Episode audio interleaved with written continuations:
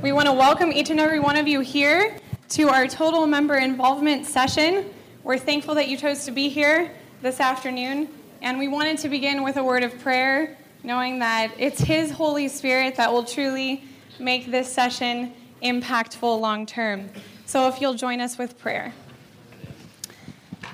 Father in heaven, Lord, we come before you and we're thankful for everything that you've done in our lives personally, and we long to share that with others. Lord, we want to thank you for this session, and we pray for your Holy Spirit to be here in our midst as we talk about total member involvement. Lord, you know our desire. All of those who are sharing all throughout the seminar, Lord, is really just to see you come soon in our lifetime. And so we're asking God, as we're all here talking about your work, talking about spiritual things, that your Holy Spirit would be here and do a miracle in helping us to discern spiritual things, Lord.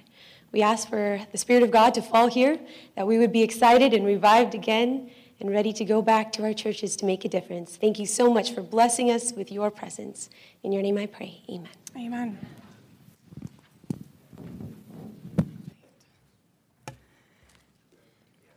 We're so thankful that every one of you have been able to join us this afternoon for our total member involvement session. We praise God for what He is doing all over the world, and we are excited about what will also continue and grow here in the North American division.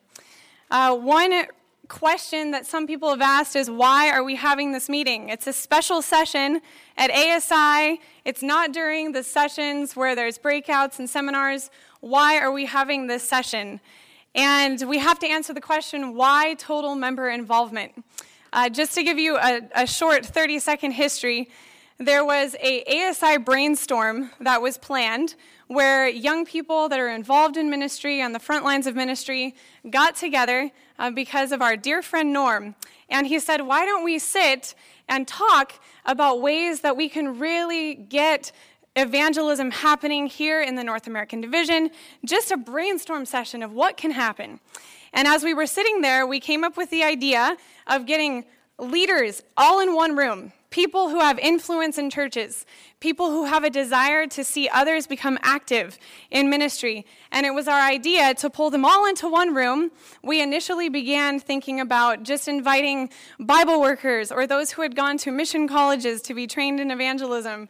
We started thinking of medical missionary workers who were involved in, in doing frontlines work in those areas. And then we began to think outside of that and think, you know, there's other people who have a definite desire to see Jesus come in their generation. There's people who are leaders in their churches. And we wanted to pull everyone into one room to talk about this concept, not just doing the work, but getting the work done. And as we think about that, as we think about total member involvement, there's many different reasons uh, for why total member involvement is important, but it all began just from that little session. And, and we started praying about it. I ended up asking Elder Steve Dickman if it would be possible to have a session at ASI. And Kyle Allen helped us kindly with getting this beautiful room so that we could have a meeting and talk about these things. We, of course, invited Elder Duane McKey, who is in charge of total member involvement for the World Church, and he decided to gladly come and help us and share some of the amazing things that are happening around the world. Uh, I don't know how it all happened, but Elder Wilson decided to join us too. And we're really thankful that he's here. And we praise God because we know that this is a passion not just of one person or two, but of all of us, right? It's a passion of all of us. And so that is why we are here today. As you think about uh, total member involvement, you may ask yourself the question why? Why does everyone need to be involved? Why isn't this work going to be finished simply through pastors and trained workers? Why does it have to be everyone? And it's very interesting when you read in, in Acts, um, it's clear that many thousands were being added to the church daily. When I hear that word thousands and daily put together in one verse, I get really excited. I don't know about you, but I get really excited because I long to see that day when each one is reaching one. And so as we think about this, uh, right here, check out this verse. I write, or this um, quote right here. It says in Acts of the Apostles, Christ has given the church a sacred charge Every member should be a channel of light through which God can communicate to the world the treasures of his grace. How many members? Every, right? It says every member. There is nothing that the world needs so much as the manifestation through humanity of the Savior's love. All heaven is waiting for men and women through whom God can reveal the power of Christianity. It's interesting. Christian Service goes on to share why TMI, why total member involvement. And this is one of the biggest reasons why I'm excited about helping others to be involved in ministry. It's because I long for Jesus to come. And I long to see the latter rain come. I long to see a church that's activated by the, you know, the latter rain, the Holy Spirit's power coming down on his church. That's something that I cannot wait to see. And if you look at Christian Service, page 253, it says, The great outpouring of the Spirit of God, which lightens the whole earth with his glory, will not come until we have an enlightened people that know by experience what it means to be laborers together with God. It says, when we have entire, wholehearted consecration to the service of Christ, God will recognize the fact by an outpouring of His Spirit without what? Without measure. But this will not be while the largest portion of the church are not laborers together with God. That quote hit me in the heart when I thought about it. And a last one here it says, When the churches become living, working churches, the Holy Spirit will be given in answer to their sincere request. Then the windows of heaven will be open for the showers of the latter rain. I long for that. And I know that there, there is a lot of this happening around the world. I know that you see it happening in your churches. And my question is how can it happen everywhere? How can it happen in every church? And that's why we're here today. So I'd like to invite up Elder McKey and Elder Wilson. They're going to share with us right now the big picture vision of total member involvement, things that are happening around the world. I hear they just got back from Rwanda and they're excited about what God is doing there. But I'm going to invite them up and share big picture vision, and then we will come up and share how, how can this happen in the North American division? I know that's happening in Rwanda, but how can it happen here? So please, if you'll join me. Say it again. Yeah. Mm-hmm. Okay. We're going to show a video in just a second. You, guys catch? Can you play catch? Anybody? All right. Anybody else over here? play catch? Hey, good, good. Those are TMI balls. Can I say one more thing? Yeah, go ahead, Heidi. Uh, Although he's really excited about those, and if anyone else wants a TMI ball, right. there's some by the door before you leave. But as we're going through this session, if you have questions about total member involvement, how to make this work at your church, I'm putting this number on the screen right now. This is a number that you can text your questions. We are having a Q&A panel afterwards, so if there are questions that come up, take this number down really quick. So if there are questions that come up, please text this number. Okay, I will say it. It is 619 203 6108. Again, that's 619 203 6108. Heidi, I have here with us also Andrew McChesney. Would you stand up, please, Andy? He was with us in Rwanda, and he just put an article on the online review. It just, right now, right? This came up. So if you want to look at that later, not while we're talking, but later. Now we have a, a video, right? Video, yep.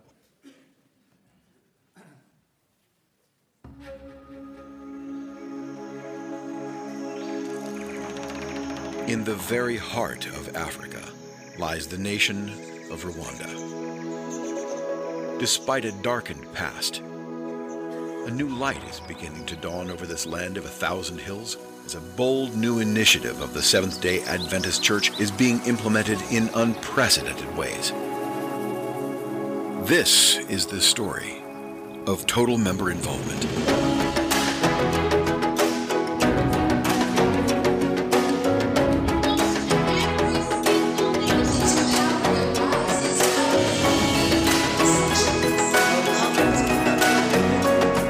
In a country ravaged by pain a few years ago, the Seventh day Adventist Church is bringing hope.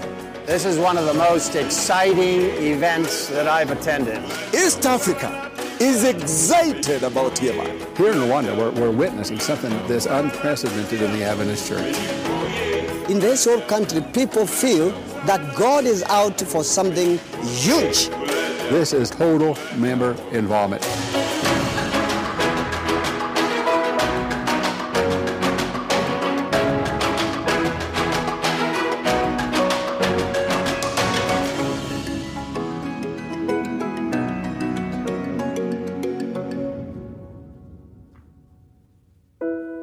2,000 years ago, Jesus launched a program, uh, actually, it's the Great Commission. And we all know it Matthew 28 go and preach and teach and baptize and disciple.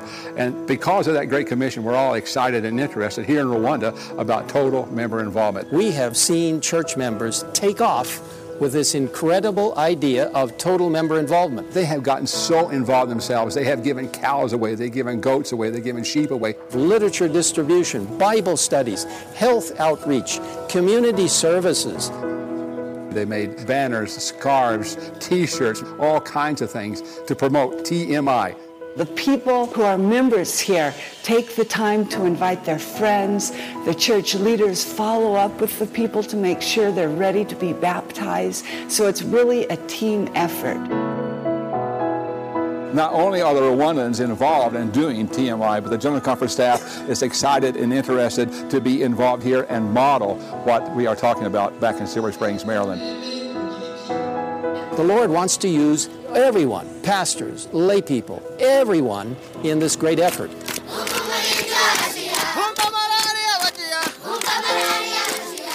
Church members have been energized as they are taking ASI New Beginning sermons and preaching, and they're excited about reaching friends and neighbors for Jesus and bringing them to some of the TMI meetings.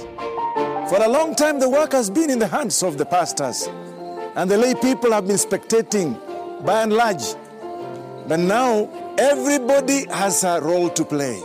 Everybody has somebody they can reach. Every church member now has understood that wherever he is, he will be trying to reach one and bring one. There are over 2,200 evangelistic sites here in this beautiful but small country of Rwanda. And we're only two of those 2,000 plus sites. A few of those sites have young people from the United States, people from Europe, I am 12 years old and I preach here in Rwanda. I was so excited when, my, when I made my first call and hundreds of people came forward. It was very exciting. This is my first time preaching, doing anything like this. it, it is the most fulfilling experience that I have ever had. I rely on God, but here you really like rely on God to speak through you, to use you in any way possible, and it's limitless what He can do with a willing soul. Before I came on this mission trip, I was feeling very cold spiritually. Like, okay, is this all to Christianity? But the first night, I saw that God had a purpose on why I was there. God has really shown His love to me. I have seen that He is real because you see Him moving in the hearts of other people. And when you see the changes that are happening in their lives, you can't doubt that He can do the same for you. Every night, thousands of people are making decisions for Christ. These wonderful people are ready to be baptized and to join this great Advent movement. What we're witnessing right here on the shores of Lake Kivu is representative of what is happening all across this country. A hundred thousand baptisms, the most that's ever happened in the history of the Adventist Church. And the exciting thing is, this is only the beginning. This program is going to continue until Jesus will come again. This is so exciting what has happened here in Rwanda. But this is a model for the world church. We don't want it to end here. It's up to you to make it happen in your local church, your local community, your local conference. You don't have to do some grand thing to be involved in TMI. It should be part of your everyday life. All of us have been given opportunities and we need to do what God has called us to do to fulfill the mission that He has given to each one of us. What a time to be alive. What a time to be part of total member involvement. God bless each one of you as you engage with heaven and the power that the Lord will give you to carry this message to the very ends of this earth. Probably the most important thing that we all can do is pray.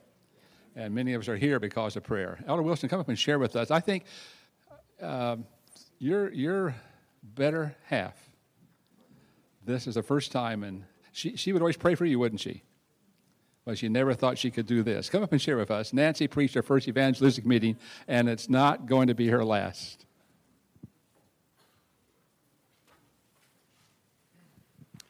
What a, what a joy it is to see so many of you here this afternoon. I want to tell you, as we lift up Christ and his righteousness, and understand the justifying and sanctifying power given to each of us through His grace, as we are faithful to God and to His Word and everything that comes along with that, it will naturally translate into a burning desire to tell someone else about this relationship. And that is total member involvement. I just came from another meeting that was taking place, the Amen meeting, the Adventist Medical Evangelism Network. And what a powerful organization that is. Let me start out, because I have a number of things to say in about eight more minutes, and let me say what a joy it is to be with vibrant young people like Heidi and Ranela and others who are so excited about Jesus, you can't contain them. You saw that already, and you're going to hear more. But I want to explain that total member involvement is not just public evangelistic meetings. Understand that from the beginning. Now, that's a funny way to start in a negative way. Total member involvement is not just public evangelism. Public evangelism is part of total member involvement. It's one of many things to be able to touch the lives of people. I want to draw your attention to Scripture. In John chapter 9, Jesus said in verse 4, I must work the works of him who sent me while it is day. The night is coming when no one can work. Now, if this was Jesus' experience and his direction, shouldn't it be ours also? To understand that all of us need to have an urgency about what God wants us to do. The Seventh day Adventist Church has been preaching the second coming of Christ for decades. The Bible even references that some people will scoff at the end of time. Where is the coming of the Lord? We're in that time right now. When people have kind of gotten second coming fatigue. But I want to tell you, where Seventh day Adventists may be getting tired of it, you just ask the average person on the street anywhere in the world, and they will tell you something's going to happen.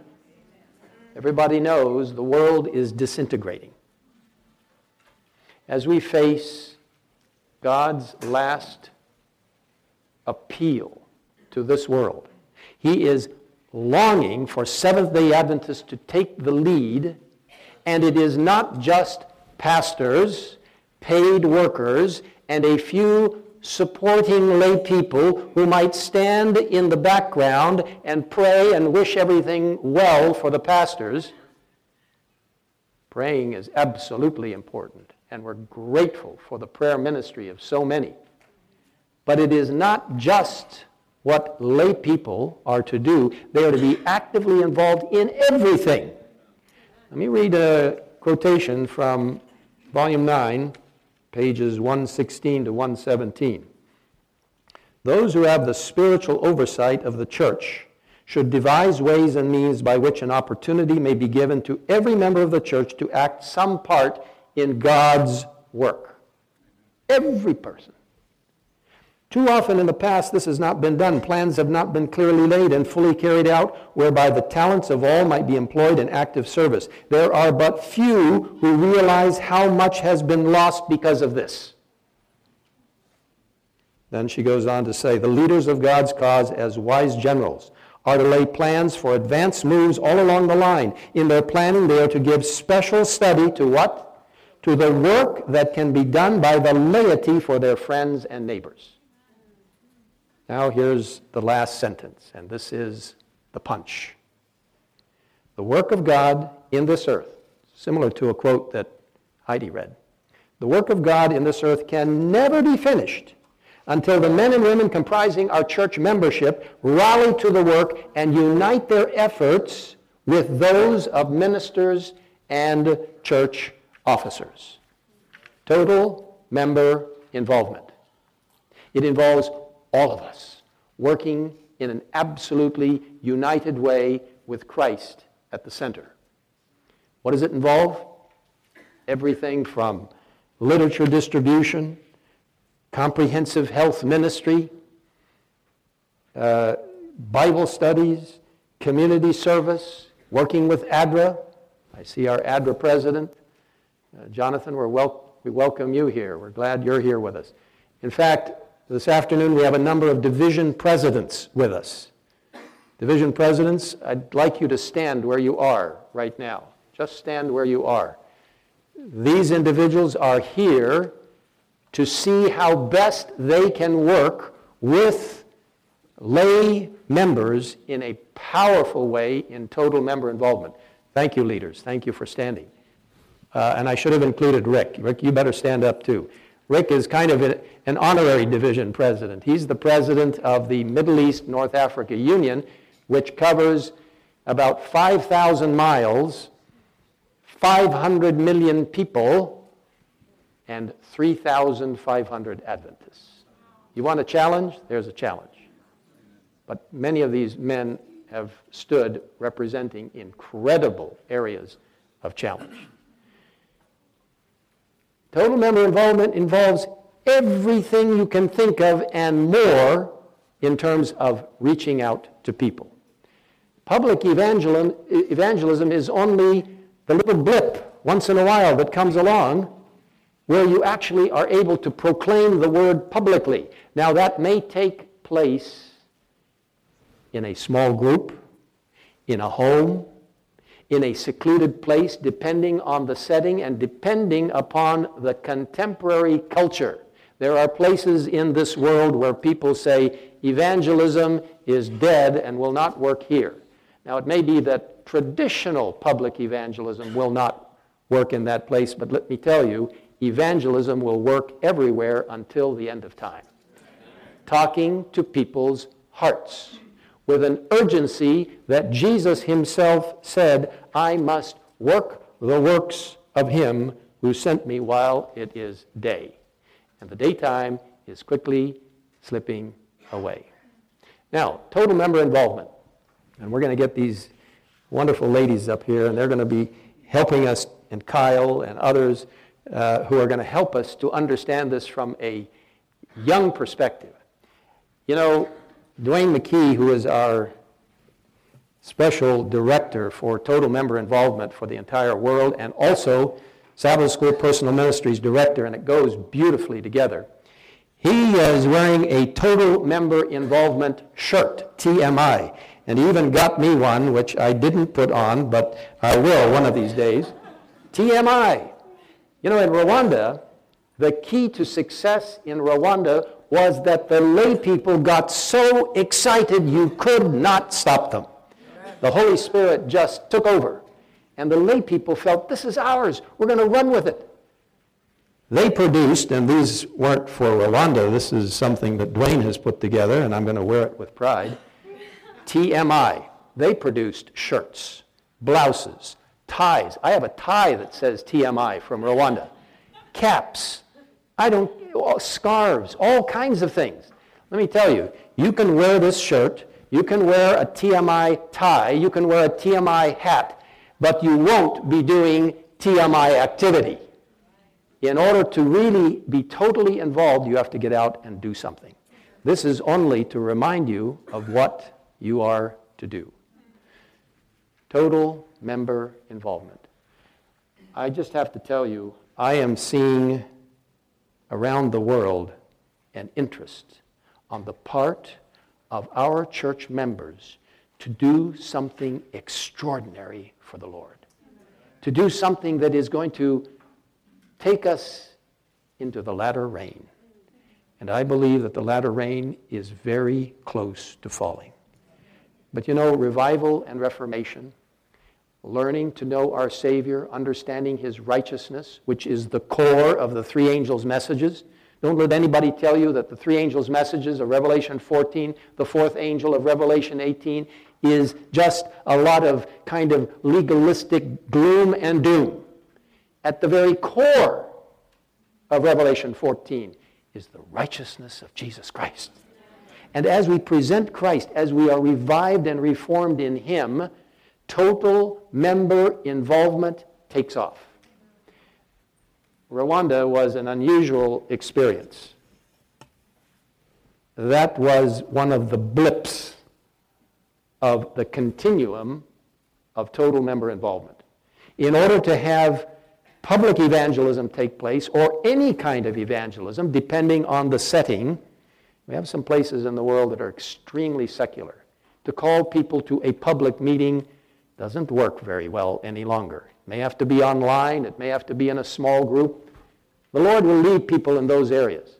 But whatever it is, it is the tip of all the work that not only lay members but paid workers are doing to help form people's understanding that in looking to Jesus, they will find hope for the future. And then those public events can help to solidify that. The nature of what happened in Rwanda, and you saw a little glimpse of it, was extraordinary. Um, Andy McChesney, who, who was with us from the news editor of Adventist Review, he was one of those who preached his site, my wife's site, Nancy, it was the first time she had ever preached an evangelistic sermon. She's been with me in different places where we've held meetings, you know, and she smiles a lot. She's a great social people person, you know, and she just loves people, and maybe she does a better job in bringing people in than I do preaching. But she was challenged to preach. She said to Duane, just find a little tiny place where there may be 100 people who are going to come. And Duane told me ahead of time, well, they're preparing a place, and uh, don't tell her, but uh, there'll be quite a few more people, you know. so I didn't tell her, and she didn't even find out that I knew ahead of time until just a few weeks ago, after the fact.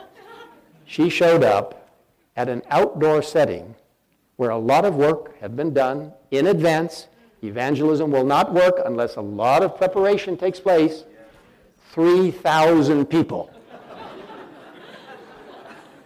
I want to tell you, though, the most important thing she learned from that experience, she came away, and I have to tell you, this is probably the payoff. The baptisms are fantastic, and we give God all the glory for that. But for you personally, whenever you're involved, whether it's in Bible studies, in a person to person relationship, whether it is in actually preaching the word, something happens to you when you are preaching those truths night after night, and it all makes sense because it comes together. And you realize this is God's truth, Bible truth. What happened in Rwanda was something that was extraordinary. And I don't want you to think that it was just evangelistic meetings. Yes, it was 2,227 sites. And there are a few people here who had different sites, Andy included, Nancy and myself. We were only a few of the others, and most of them were lay people. This morning, and I am so grateful that the division presidents accepted our appeal to come to ASI. We've had a marvelous experience, and I hope that this experience will be helping all of us to work together in an even greater synergistic way through the power of the Holy Spirit. But this morning, one of the events that the ASI officers offered to the division presidents was to take them through the exhibits before people are in there.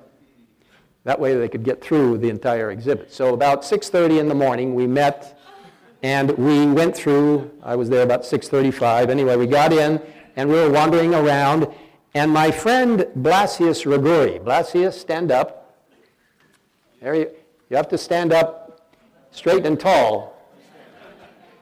Blasious, just stand up. Yeah. Blasious is a little bit shorter than some of us, but he is tall in enthusiasm. Blasious, thank you, Blasious. Blasious is the president of the East Central Africa Division, the division in which Rwanda is located. Blasious said, I have never experienced. We were standing in the exhibit hall, and the rest of the people were ahead, and we were just standing there for about 10 minutes because he just couldn't stop talking about what had happened. And he said, Pastor, it was the most exciting thing I have ever seen in my life. And you know what? He said, the biggest, one of the biggest elements in what happened was presenting comprehensive health ministry. Ellen White tells us that. She tells us it is the right arm to the gospel. It is to go as the pioneer work. It is to go ahead of us. And it is to be for us as well. Health reform is not just for somebody else, it's for all of us. And that represents one aspect of what you can do as a church member. And you don't have to be a physician or dentist to do that. But I'm getting a little longer than my 10 minutes, so I'm going to have to sit down. But this is so exciting. In East Central Africa Division, Blasious told me this morning, they are planning in about five more unions for next year.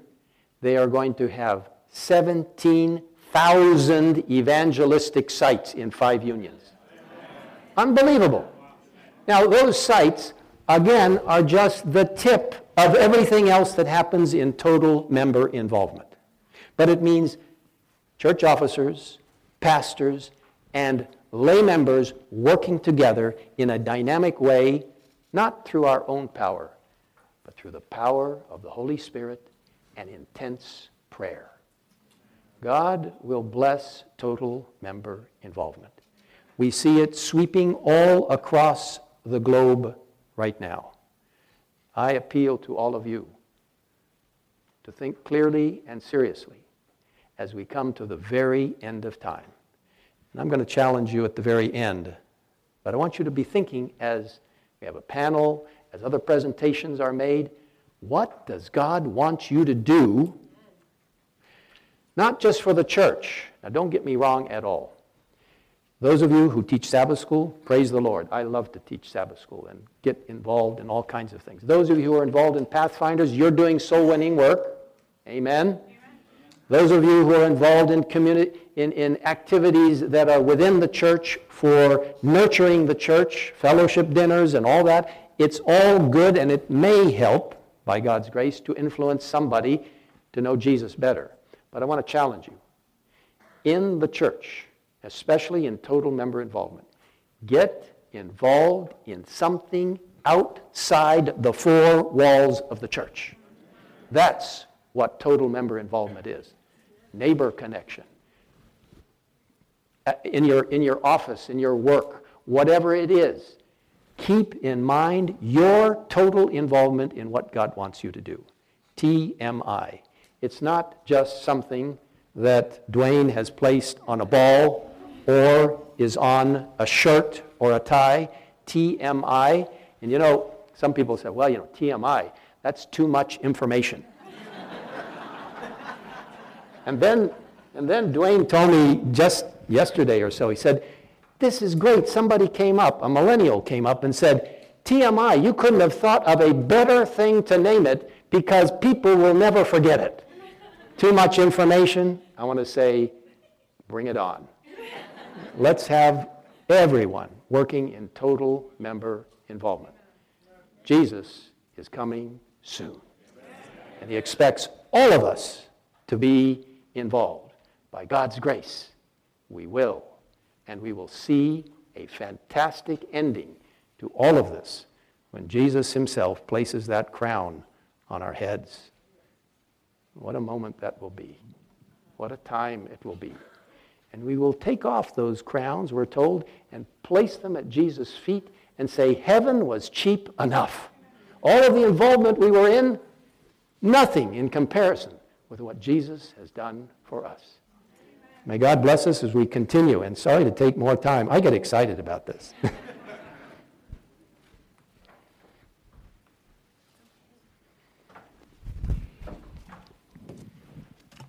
Wow, that was inspiring.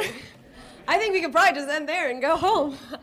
That was such a blessing to have leadership. You know, as a young person, what excites me is that I am involved in a church that has leadership that is just as excited as I am about Jesus coming soon. And, um, you know, it was so exciting to see what, um, what was happening with that video. How many of you were blessed by that video? I mean, I just wanted to shout amen the whole time. It's such a blessing to see what God has been doing in other parts of the world um, but I don't know about you, as someone that grew up in North America, there's a little part of me inside that kind of wonders could that really happen here? I believe we are promised that it will happen here. It will happen, and it's beginning to happen. We want to share with you just another short video about how it is happening. Total member involvement is happening here in the North American Division. And after that, we want to share how it can continue to happen in a greater way.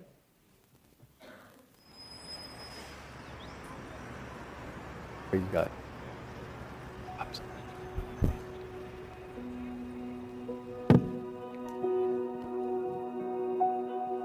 So I'm an energy advisor. I uh, specialize advising uh, individuals with their solar needs, as well as uh, air conditioning, um, any electric or gas questions they have. I, my job is to make sure that their home is more energy efficient, which helps environment out, which also helps the community out, helps the customers out save money.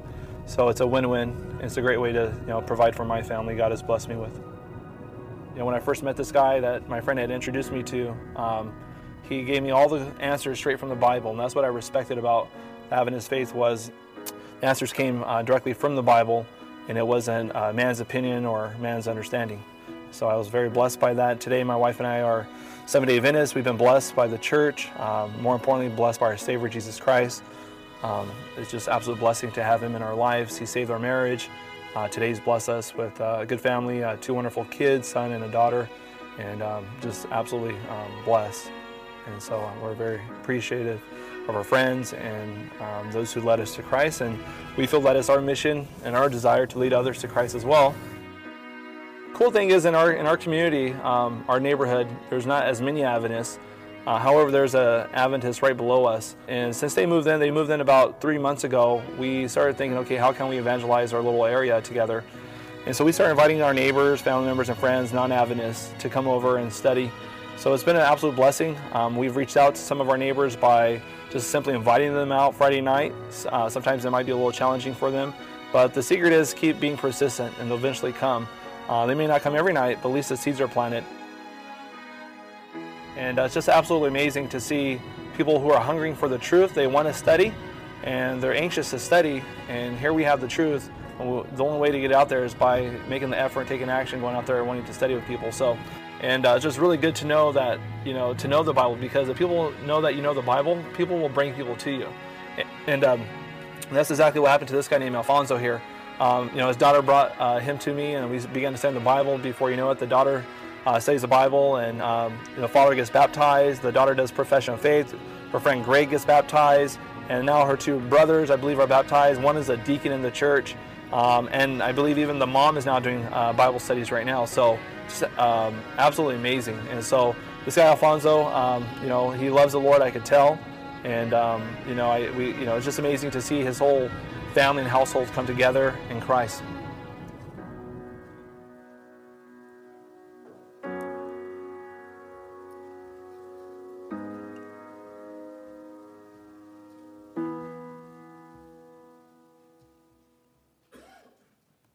Amen.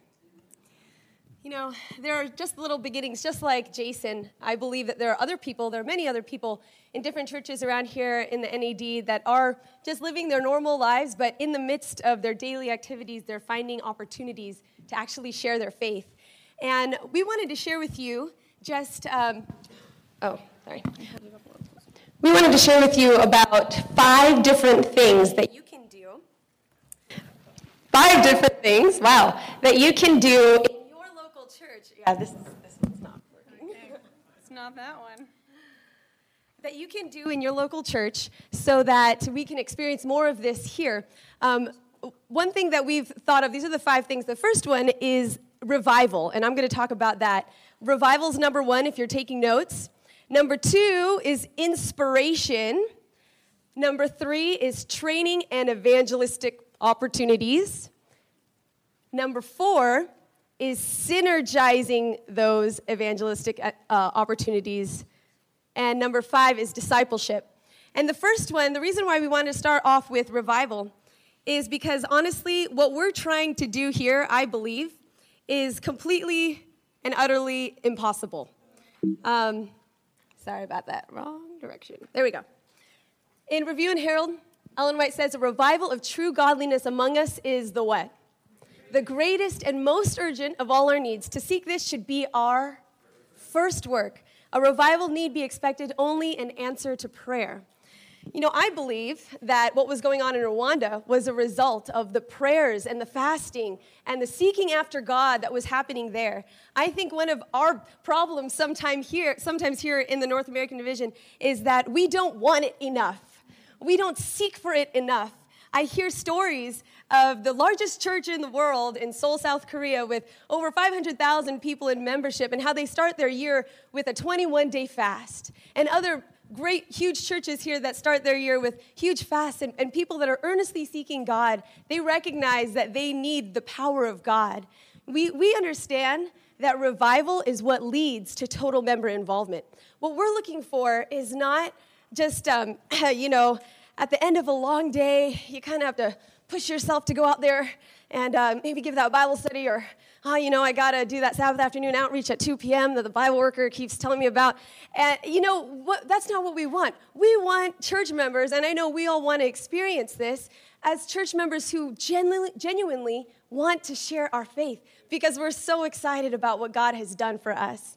And that begins with experiencing revival in our hearts. I want to share with you one story um, here about a, oh, wrong way again about uh, a student that we had in our literature evangelism programs. And these two girls came and had an incredible experience during Youth Rush. And they went back home and had a huge burden and passion for their families. Now, this family grew up Seventh day Adventist, but they were a little bit, I guess you could say, nominal Adventists. They were, by, they were Adventists by culture. And when these girls came back, their parents saw these girls starting to have devotions. And these girls started praying for their parents to experience revival in their hearts. And uh, little by little, these parents started to actively get involved and they started doing their own devotions. They started going to um, Pathways to Health and Amen clinics. They started being involved in evangelism, running depression recovery programs at their church. And now you cannot stop them from doing evangelism. They are just so on fire. And it's because of that revival that was sparked in their hearts as they learned about God and as they recognized who He was for the first time through prayer and Bible study. And that was the first thing that we wanted to share at the very beginning is that as we're talking about total member involvement, realize that this is an impossibility without the Holy Spirit.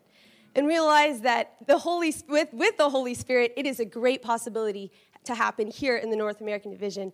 I want to encourage each one of us. Maybe we can go back home and start a prayer group at our church. Whoever said that church only had to have one prayer meeting, you know?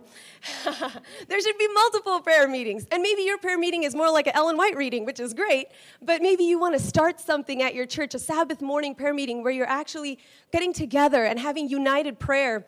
On that resource card that you have on your seat, we have a, a, section there under revival. There are lots of different books that you can read. Daring to Ask for More by Melody Mason. Go to re- revivalandreformation.org. So many different resources that you can that will help you experience revival in your own life and help bring that to your church as well. Heidi's going to come up and share with us about the importance of inspiration, and then we'll go through the last few. All right. So revival is number one, but number two is inspiration. How important it is to actually inspire others to be involved. How many of you are inspired when you hear testimonies? Anybody? I get stoked. I'm like, I want to get out of this room and do something right now. And, and that's how I feel whenever I hear testimonies. And so imagine uh, just how much power a testimony can have. Um, let me go here really quick. We're going to skip through all of this inspiration. Uh, check this out. It says, There are times when it's fitting for our ministers to give on Sabbath in our churches short discourses full of the life and love of Christ, but church members are not to expect what? A sermon every Sabbath. Seriously? Really? I shouldn't expect a sermon every Sabbath? What should I then expect? It says, Those who are united with the Lord in the covenant of service are under bonds to unite with him in the great grand work of what? Of soul saving. Let church members during the week act their part faithfully, and on Sabbath, do what? Relate their experience. The meeting will then be as meat in due season, bringing to all present new life and fresh vigor. I love that. So, as you're thinking about, okay, you know, I'm in my church, I want to see more people get involved. Number one, are we experiencing that genuine, power, powerful, life changing revival? And then, secondly, are we sharing fresh testimonies every single week of what God is doing? Uh, there's, there's a few practical things here um, that I just wrote down. I, I think it's amazing to have a testimony spotlight every Sabbath at church, and not a testimony from two or three years ago, but a testimony from last week of what God has been doing. Uh, that's a powerful thing. Testimonies at large gatherings. I'll never forget going to SoCal camp meeting and hearing Miracle Roadways and hearing testimony after testimony after testimony and, and seeing what God is doing yesterday, the day before, what God has been doing. It, it has to be shared. One on one testimonies with your friends, obviously. Word of mouth is amazing, right? And then last but not least is media testimonies. How many of you were blessed by seeing Jason Witchapools just, just here? And a few seconds ago, we watched a video. You could share those videos at your church. And on that card, you have all of our contact info. If you need awesome testimonies and videos that you want to share at your church, we will email them to you. We can send them to you. It's no problem.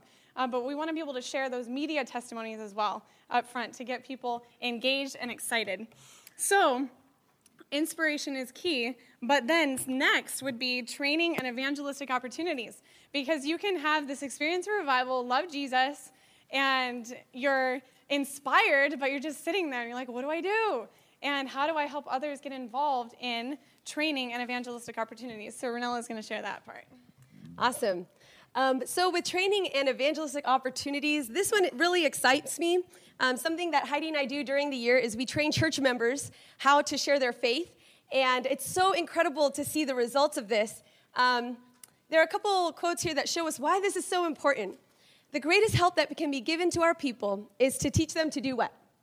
To work for God and to depend on Him, not the ministers. The people have had too much sermonizing, but have they been taught how to labor for those for whom Christ has died?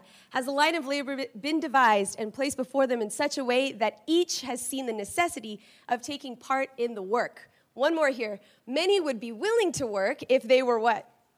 Taught how to begin. They need to be instructed and encouraged. Every church should be a training school for Christian workers. Obviously, as you can tell, we are sharing with you as leaders of your church to go back and recognize the need for training. We do something called Fishers of Men 101, and it's very basic, simple training on how to give a Bible study. So we open up a Bible study guide and we teach people how to give a study straight from the Bible study guide, just using what's there. They pick the three points, they pick their clothes, and then they practice on one another.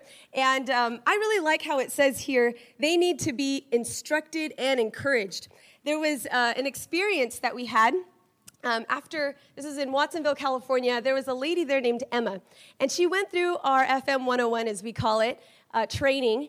And part of the training is actually teaching people how to um, visit uh, greet church members at the door. So um, we actually do this, no joke. Um, we, we practice during that training. We have people stand by the door, and we do the training at the church, and we, uh, we pretend that one of the, the people are the visitor, and the other students have to go up there and greet them and say, Hi, how are you? Are you visiting today? And so they go and they actually, we teach that. Why do we teach that? Um, it's not because we think that church members don't know how to do that, but sometimes I think we're not in that mindset. So it's good to actually go through those motions. And Emma decided to put this into practice the very next Sabbath. Um, the, the, the leader, the trainer, was telling them, Your homework is this Sabbath, you need to be on the lookout for visitors. You need to always be like your radar's on. You know, you're not here just on Sabbath just to receive a blessing, you're here on the lookout, making sure that there are visitors. And so she was there, she was on the lookout, and it's so great to see these church members. They're like all looking around. And um, this lady walked in, and no one recognized her. And so Emma made a beeline for her to the door, right? And she goes and she greets her, she makes her feel welcome. Oh, you should stay for potluck. Why don't you sit with me? Such great things to say to visitors, right? And so they brought her in, and um, interestingly enough, the story comes out that this girl had just walked in because she had uh, she, her mom was a Seventh Day Adventist, but she had kind of fallen away, wasn't really into it. One Sabbath morning, just woke up and thought I should go to a Seventh Day Adventist church. So she asked her mom in Alaska, "Where can I find one?" And her mom said, "Just Google it." So she Googled it, and she walked into that church. This lady ended up getting Bible studies from Emma because Emma had just been trained, and she got baptized afterwards. And you know what she said? She said, "I wanted to come to this church because I felt so warm and welcomed here." Isn't that incredible? Just one little interaction there that kept her coming back. That's the importance of training. We had another experience with a lady named Bonnie, and this woman was 70 years young. And she had been a Seventh day Adventist all 70 years and had never given a Bible study in her life. So when she decided to come to FM 101, she was a little bit nervous. But she went through the program, and one of the homeworks for that week was to shadow the Bible worker and to go with them to knock on doors and to follow up leads. Well, there was this one lady that the Bible worker had been studying with, and he said, I want to give this, this study over to Bonnie. I think she's ready. So he said, Come on, Bonnie, we're going to go and we're going to follow up on this lead. And uh, they went and they met this lady that AJ, the Bible worker, was studying with. And this lady happened to be the wife of a Pentecostal pastor. And this uh, Bonnie was a little bit uh, nervous to say the least. And when they walked away from that visit, Bonnie looked over at AJ and she's like, AJ, that woman's gonna eat me for lunch. How am I gonna give Bible studies to her? Well, the nice thing is that AJ just encouraged her, as the quote says. He instructed, he encouraged her, and he said, Don't worry, you've been Adventist for a long time. You know your stuff. And so she ended up going back. Long story short, incredible this woman, Bonnie, took her through all the studies. She ended up, this lady ended up getting baptized, brought her friend and got baptized. Bonnie cannot stop giving Bible studies now. She is so excited. She had to face her fears, but she did it anyway. And now she said, Well, you know, last year I was praying for two souls. This year I'm praying for four. And uh, the way that I found out this story is that she was on her way to the Bible study guides, about to pick up um, one um, really heavy Bible study that she was going to give. And so it's incredible to see the, the effect that training can have. I want to give you a couple of. Um, uh, practical tips on trainings that you can do at your church. You know, weekend trainings are nice, they're very nice, but they're a little bit more inspirational. If you want to do trainings that will last, where people will actually get up and, and do something afterwards, they could, they, I encourage you to do ones that are a little longer, eight to 10 weeks, about one hour a week or so. Um, you can ask your pastor and church leaders about training in evangelism. Make the training simple, practical, and goal oriented. For example, if you are going to do a health training, try to work up to something. Try to do a health expo in a few weeks or something. Make it goal oriented. If you're having an evangelistic series in a couple months, then you want to do FM 101 or Spiritual Friends or some training that will help them implement it afterwards. We want to have goals in our training. Um, I'm not going to share with you that story. A few more things here. You can always hire someone from different Bible colleges, actually listed on this resource card. Um, there's also lots of great materials. I firmly believe that the Adventist Church has resources coming out of their ears for anything we want to do in ministry. Uh, Fulfilling God's End Time Mission by Mark Finley, incredible. If you know nothing about evangelism and want to do something tomorrow, just pick up that book and start reading it. Discipleship Handbook by Mark and Jim Howard, Christian Service, and other things that are listed here. Um, these trainings are very important uh, to help people feel confident enough I think a lot of Adventists really could do most of everything we do as Bible workers. It just takes a little bit of courage and confidence that training brings. Now, after you do all the training, you need evangelistic opportunities, right? Um, uh, there are a couple of things that I want to share with you here on evangelistic opportunities. Um, on this resource card, you can see so many different things. I wanted to point out on the resource card, there are a lot of different, um, you know, like health, Bible work, literature, evangelism, different things like that. But I really like what Elder Wilson was talking about that, that this is not just going out there and even just doing a Bible study or doing public evangelism, but it's in your everyday life. Um, I want to read to you this quote here from Christ Object Lessons. Every year, millions upon millions of human souls are passing into eternity unwarned and unsaved. Isn't that so crazy. Every year, millions. From hour to hour in our varied life, opportunities to reach and save souls are open to us. These opportunities are continually, isn't that incredible? She actually says continually coming and going. God desires us to make the most of them. Days, weeks, and months are passing. We have one day, one week, and one month less in which to do our work. It's not just about coming back from your nine to five job and thinking, man, I'm so tired. I still have to make supper. Now I have to go and do evangelism. Evangelism happens all throughout that day. It happens as you're interacting with your coworkers the opportunities God gives, He gives those opportunities. We just have to be open, right, to the leading of His Holy Spirit. That's what we have to do. And so you can find a lot of these um, resources here and a lot of the trainings. Another, one quick way right here before I end, another way you can get your church to be more trained and to have more evangelistic opportunities is to actually send them somewhere. And so on here, you'll see something called glowmissiontrips.org. I don't know if you've heard of Glow Mission Trips, but they are incredible. You should go online and go sign up for the one in Chicago, sign up for the one that's going to Romania soon. They're going to pass out a million glow tracks. Church members of all ages go and they get on fire for God. They go into aggressive evangelism and they come back ready to get your whole church aggressive for uh, on fire for God. And um, another thing that you can send them to is Youth Rush, um, a literature evangelism program. There are lots of different literature evangelism programs. These young people come back and they just want to share their faith. That's all they want to do. They're so excited. And um, that's, that's one of the things here that you can do. So there are Bible college, there are other opportunities, pathways to health. Send people places and have them come back to your church, and they'll be ready to take on even more responsibilities in, in evangelism and actually get people involved. So those are last few things here. And um, the last thing that we want to share uh, oh man, I'm going to share that story later probably. But um, the last thing we want to share is about synergy and discipleship. You can have a lot of training, you can have evangelism, but they all need to work together for a common goal. Yes.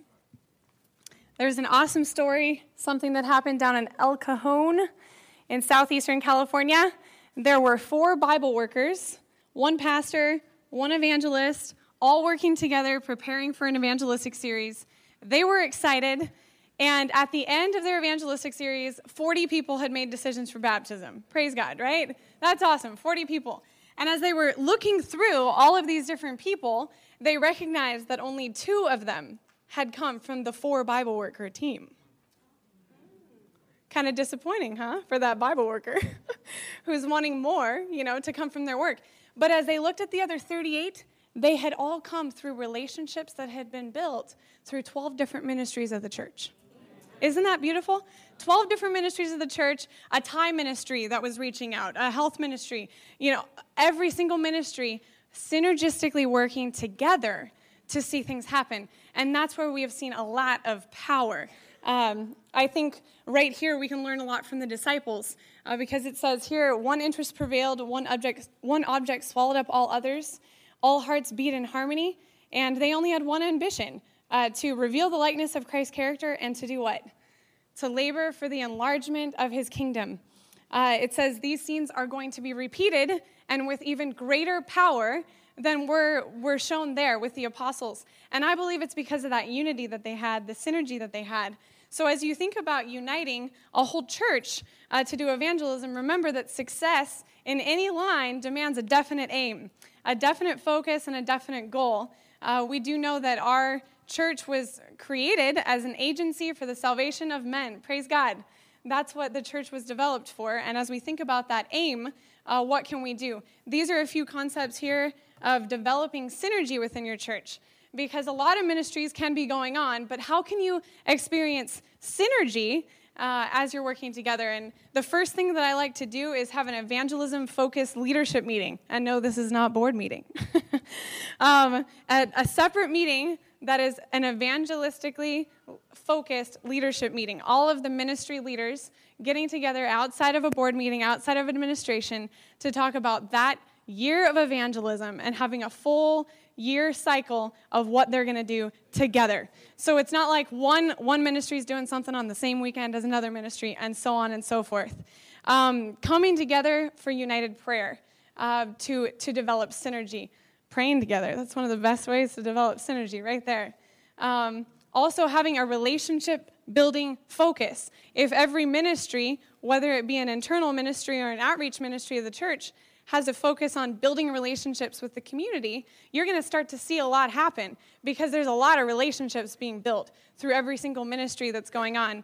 And another big one is calendar driven events. Having, you know, I'll, I'll tell you over and over again, I've worked with lots of churches that didn't have a focus or a goal point that they were working towards. And it really struggled to get some momentum going, something that they were working towards.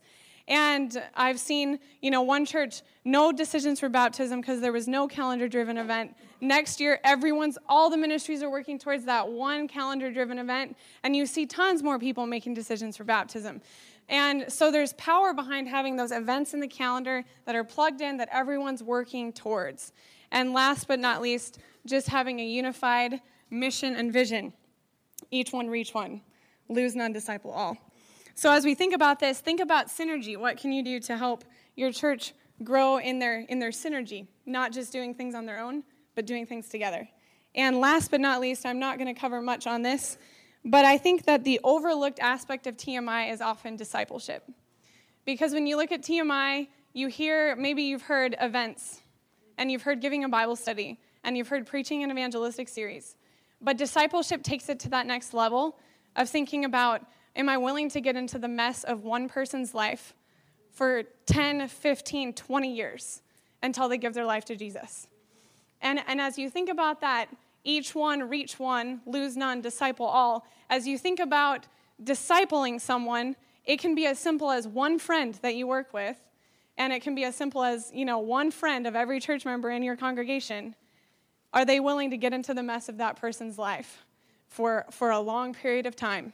to see them come into a deeper relationship with Jesus. If you don't do any of the strategies, but each one truly does reach one, how much would happen there? So, as we think about that, we don't want to overlook the key element of discipleship. Um, what we want to do now, I know that there's a short amount of time and a lot of information. We have currently cut out at least 50% of our presentation, which is okay.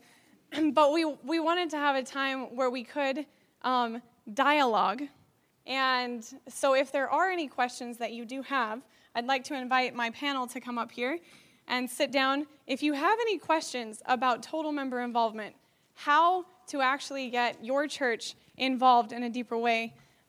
So, we're going to start. We have, we have a, fu- a couple questions uh, that we can start with, but as the questions come in, and there's one that we think will be really beneficial to everyone here, uh, we would like to have those questions answered um, by our panel who is here today.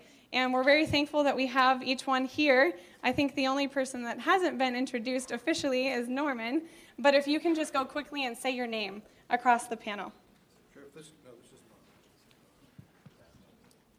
oh, my name is Norman Wright. I'm, my name is Norman Wrights. I'm a layman. I'm a lawyer from California. I'm an ASI evangelism vice president.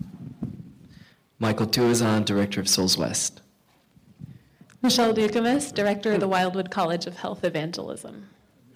Ranela Kaligithi, Youth Rush Coordinator for Central California. And Duane McKey. Ted Wilson, TMI Promoter. Okay, there we go. I love it. That's excellent. So we're going to begin. We have a question here, I believe, for Michelle or Ranela, whoever wants to jump at the mic first. But this is a question that we, we thought about, and it's this simple. We're all busy. We live in a world that's very busy, right? Uh, North American division, I hear this over and over again. I'm too busy. I'm sorry. I just have so much going on. I'm so busy. How can I balance my personal time with doing more ministry? Especially if I have a full time job, family, etc. You know, I hear this question a lot. And I mean, the first thing I'd like to say is I really do believe in Matthew 6:33 where it says seek first the kingdom of God and all these things will be added to you. Some of it is just putting in those priorities first and then the Lord works. But the other thing is I think there's kind of a misunderstanding, sorry, this mic, misunderstanding with this question and that is we build the separation between my evangelistic work Thank you.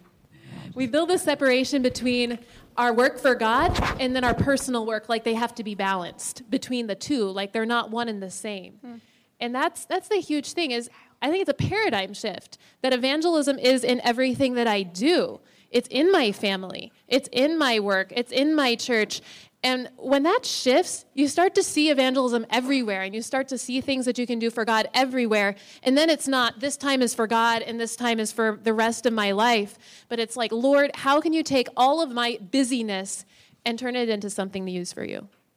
Praise God. That's awesome. Another question that we have is what can I do if I want my church to become active, but I don't sense support from my pastor or church leadership? Um, we decided to direct that question to Elder Wilson.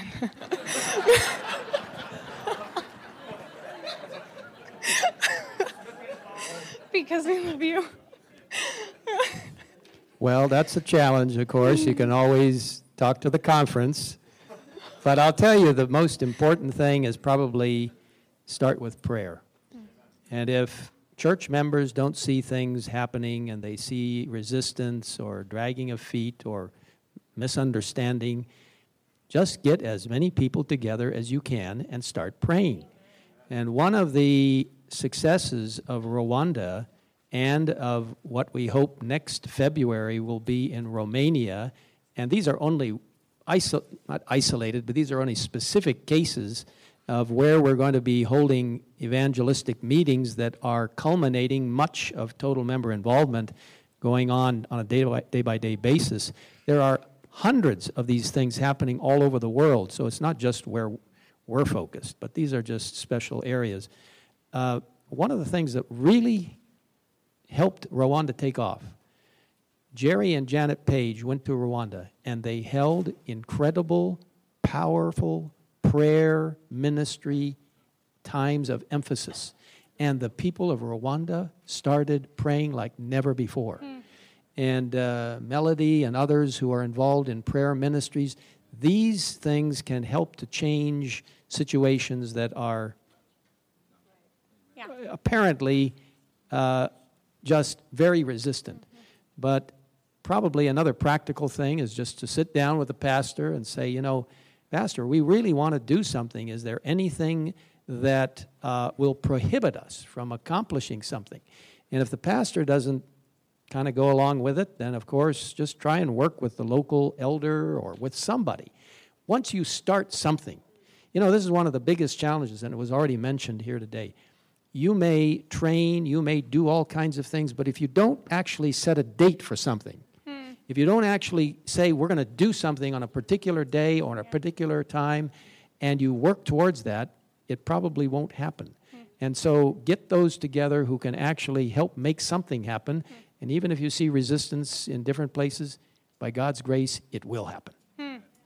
Amen. Praise God. Here's another question that often people have is I want to be involved, but I'm not an upfront person. I'm very shy. What can I do? And this may also mean I want to get others involved, but I don't feel like I can go up front and inspire them to be involved. What do I do, Ranela? So, um, you might not believe this, but I used to be a very shy person. And I know you don't believe me, but you can ask my she parents. She still kind of is, just a little bit. um, when I first went canvassing, you know, when you do literature evangelism, you have to talk to like 100 people every day.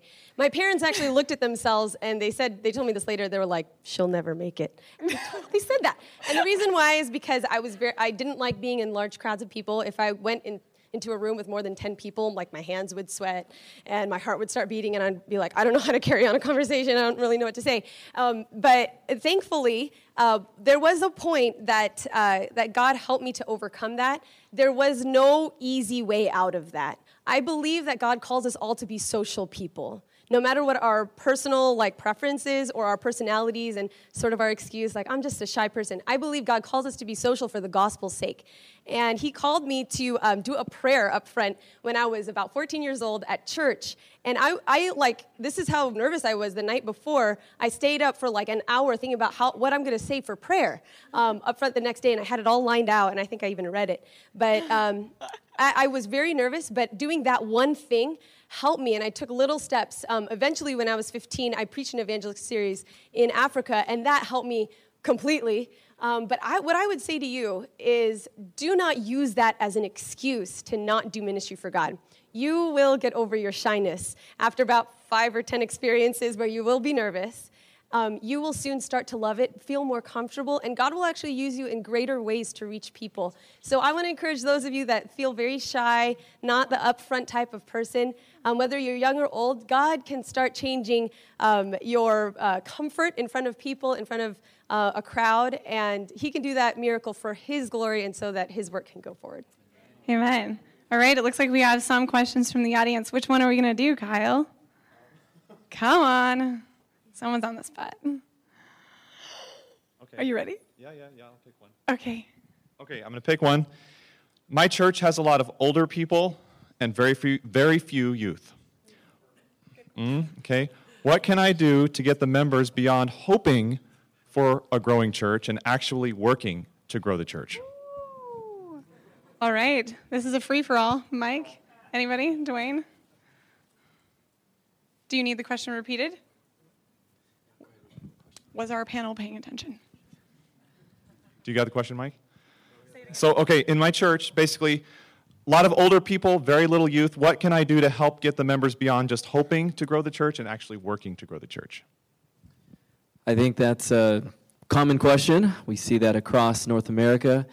Uh, in my union, we we're seeing some similar things. Um, number one is, as Elder Wilson was saying, prayer. That's a big thing. Um, it's also amazing to see what one person can do. Um, what one person, they do make a difference. Sometimes you're thinking, what, what can I do? I'm just one person. But there have been times when it's that one person that inspired me, um, that you can make a difference.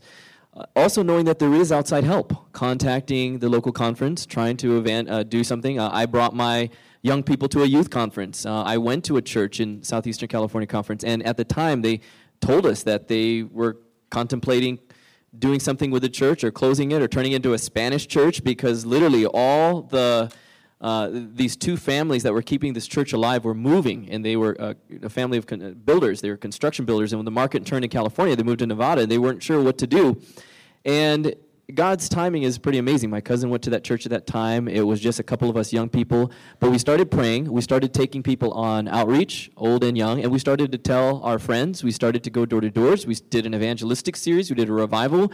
Uh, we started to to do to train the church members, and by God's grace, the church churches grew in attendance, and God just kept bringing people.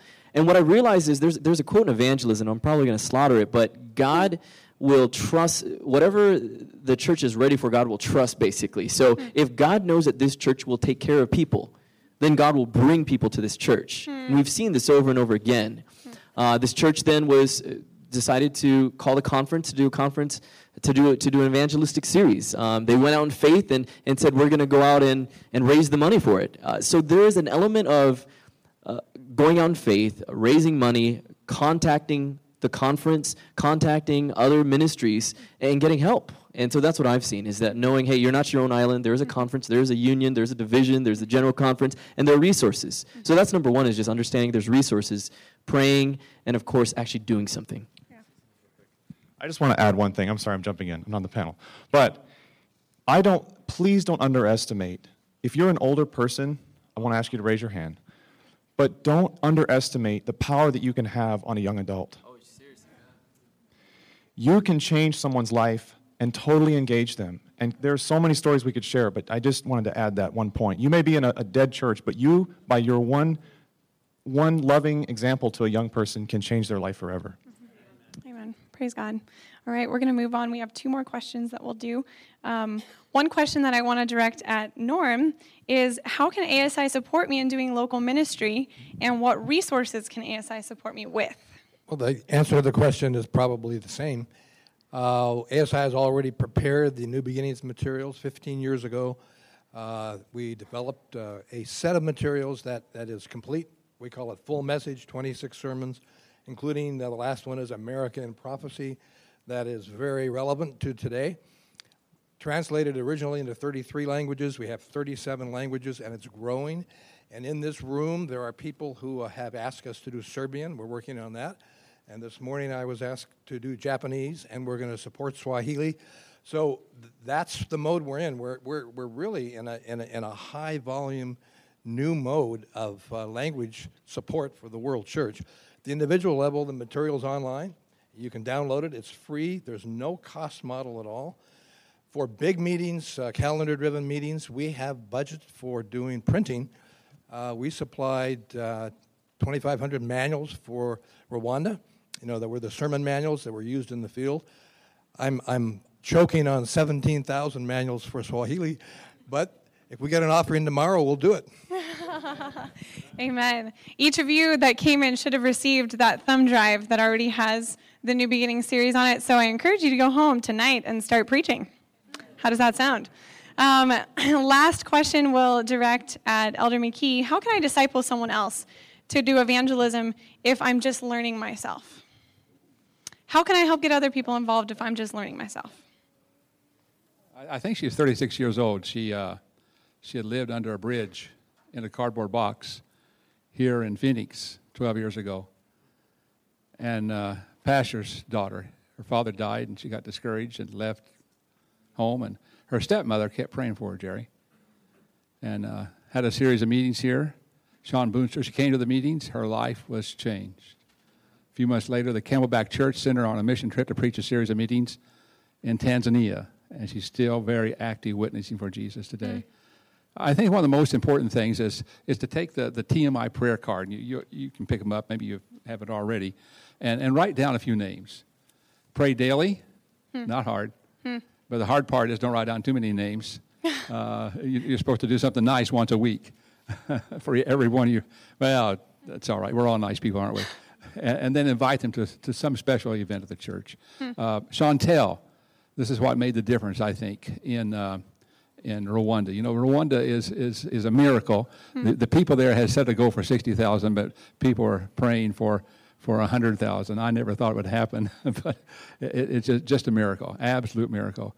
I, we've done lots of um, uh, meetings in that area. We lived 10 years nearby in the Congo and never seen anything like this. It's hmm. just, it's a miracle of God. Hmm. And, and Chantel took her card.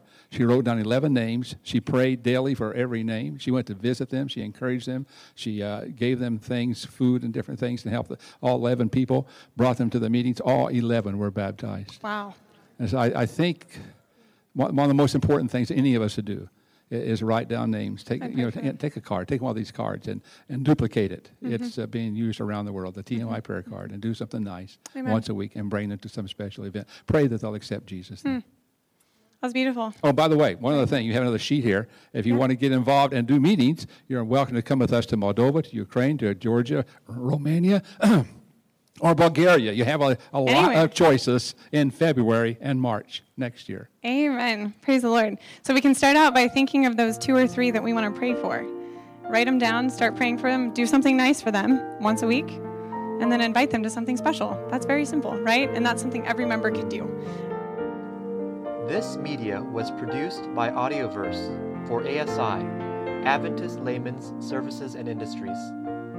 If you would like to learn more about ASI, please visit www.asiministries.org. Or if you would like to listen to more free online sermons, please visit www.audioverse.org.